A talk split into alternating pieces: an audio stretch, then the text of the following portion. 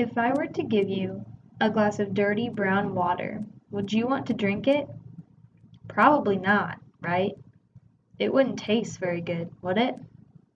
In the same way, fish don't want to live in dirty brown water like that, either. It's important to know, though, that just because water is clear, it doesn't mean that it's entirely clean and safe. Water quality is an important part of an aquaponic system because it is the element that connects the plants, fish, and bacteria together. Plants need water and the correct nutrients to grow, while clean water is also necessary to maintain fish health.